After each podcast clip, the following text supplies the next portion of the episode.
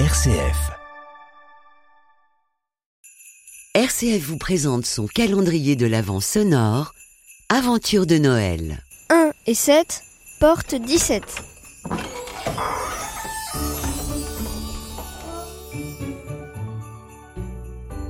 Dans la conscience collective, Noël, c'est la fête, c'est la famille, c'est l'amitié et le partage. À Lazare, les colocations solidaires entre jeunes actifs et personnes ayant connu la galère, c'est ce qu'on essaye de vivre au quotidien. Patrick, Patoche pour les intimes, est un gars incroyable. Un après-midi de septembre 2020, on l'a convaincu de venir dans notre colloque du troisième étage, évitant qu'il ne finisse dehors. Son grand pote, c'est Fredo, arrivé à peine plus tard à l'étage du 4. Deux acolytes de galère qui rayonnent pourtant dans la maison. Le 24 décembre 2020, je choisis de laisser ma famille de côté pour vivre le réveillon avec mes colocs. Un geste fort pour moi. Bien mal remercié. Je me retrouve seul. Patoche et consorts ne sont pas d'humeur chaleureuse et préfèrent s'enfermer dans une piole, un whisky sous le manteau. Frustré, agacé, je leur fais de vifs reproches et m'en vais me rassurer chez mes parents. À mon retour, au bout de trois jours, je crève l'abcès pour m'expliquer avec les gars. Fredo me témoigne en ces mots.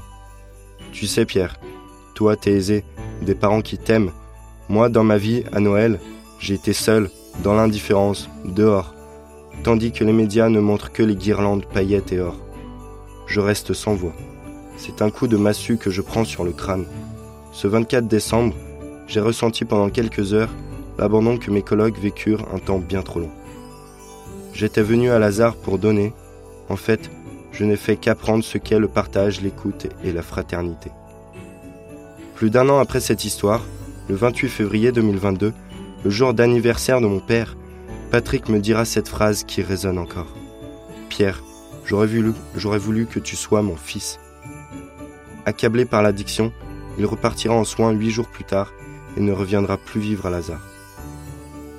Au final, dans cette maison, on ne peut pas sauver ses colocs, mais ils peuvent nous apprendre la fraternité et bien plus encore.